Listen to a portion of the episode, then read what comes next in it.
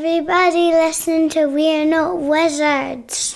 Because we are the best. And we're not wizards. No matter what anybody says. Goodbye.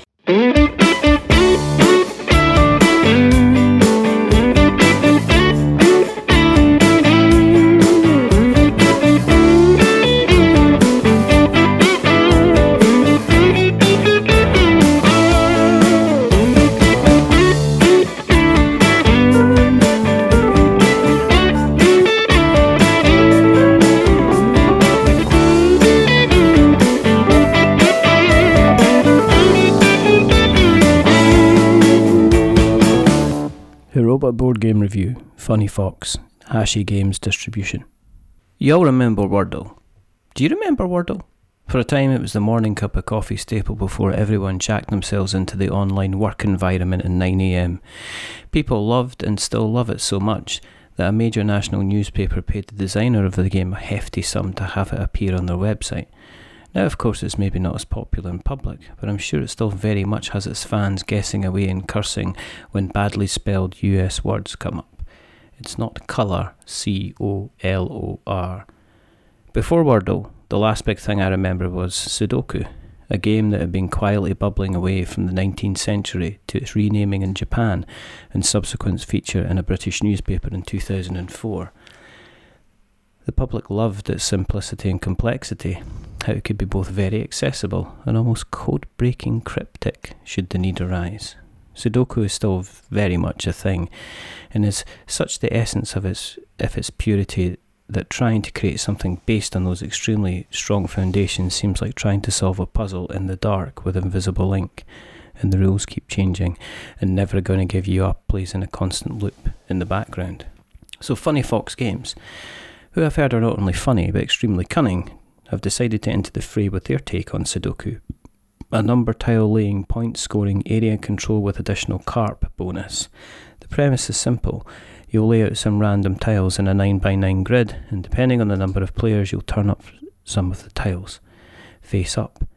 Each of these tiles has a smaller, well known 3x3 grid on them, but the tiles are divided into gardens of smaller 3, 4, and 5 size squares on your turn, you'll place a tile and follow along with the standard Sudoku rules. The only difference being that you have the same number of numbers in the tiles as long as they're in different gardens. You can't place a number in the same row or column where the number matches. When you take your turn, you can only play a tile in a row or column where you've played one of your previous tiles. Oh, and you also get stones that allow you to block anyone from playing in a particular tile. And at the end of the game, if you played enough lower number tiles, you might win a carp that you can then use to double your points for a garden that you've won. And once the dust settles, the winner of each garden wins points with the number of squares in each of the garden, and the overall winner is decided. By this time, the Sudoku purists have already flipped the table, screaming at the desecration to their lovely number template, because this is definitely not the number purity you were expecting here.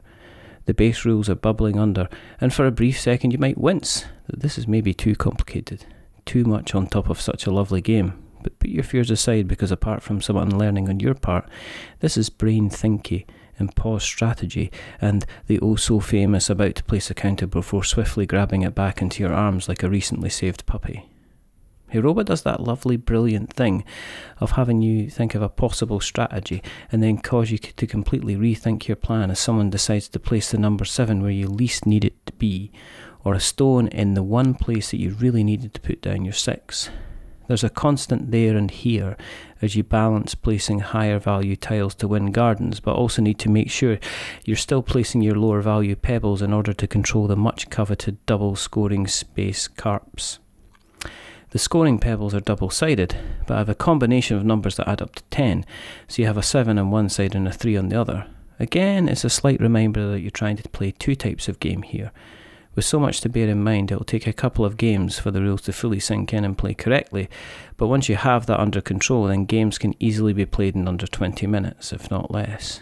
You'll take longer pondering and grimacing, this is a game that cries out for all the chaos of four players, because while two players works well with a reduced board, a larger player count means that the game steps up a level in terms of thinking time, frustration, and regretted placements, and that's frankly delicious. Heroba looks the part. The components are well put together, and while you could argue that the theme doesn't have a huge connection to the mechanics, the calmness of the illustrations and graphical design further hint that this is a game where you're sipping a beverage while staring straight ahead with a small pebble grasped tightly in your hand. It could have messed us up when using Sudoku as a base point. Instead, Haroba has managed to give those base mechanics its own personal spin that gives it enough of its own identity. This is pure player interaction as well as at base level. You'll be actively messing up other plans, you'll be causing grudges and taking delight in others' analysis paralysis. Pleasantly surprised by this one. This review is based on the final retail version of the game provided to us by games distributor Hachette Games. We were not paid for this review. We give a general overview of the gameplay, and so not all of the mechanical aspects of the game may be mentioned. You can read the original version of the review on our website, which is we'renotwizards.co.uk. Thank you for listening. Goodbye.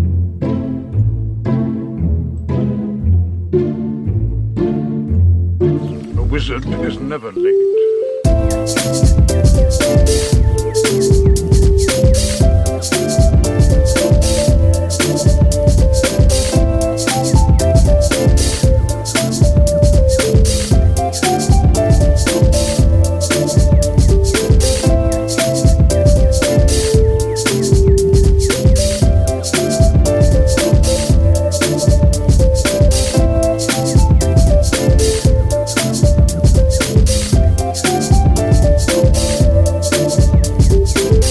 Nor is he early. He arrives precisely when he means to.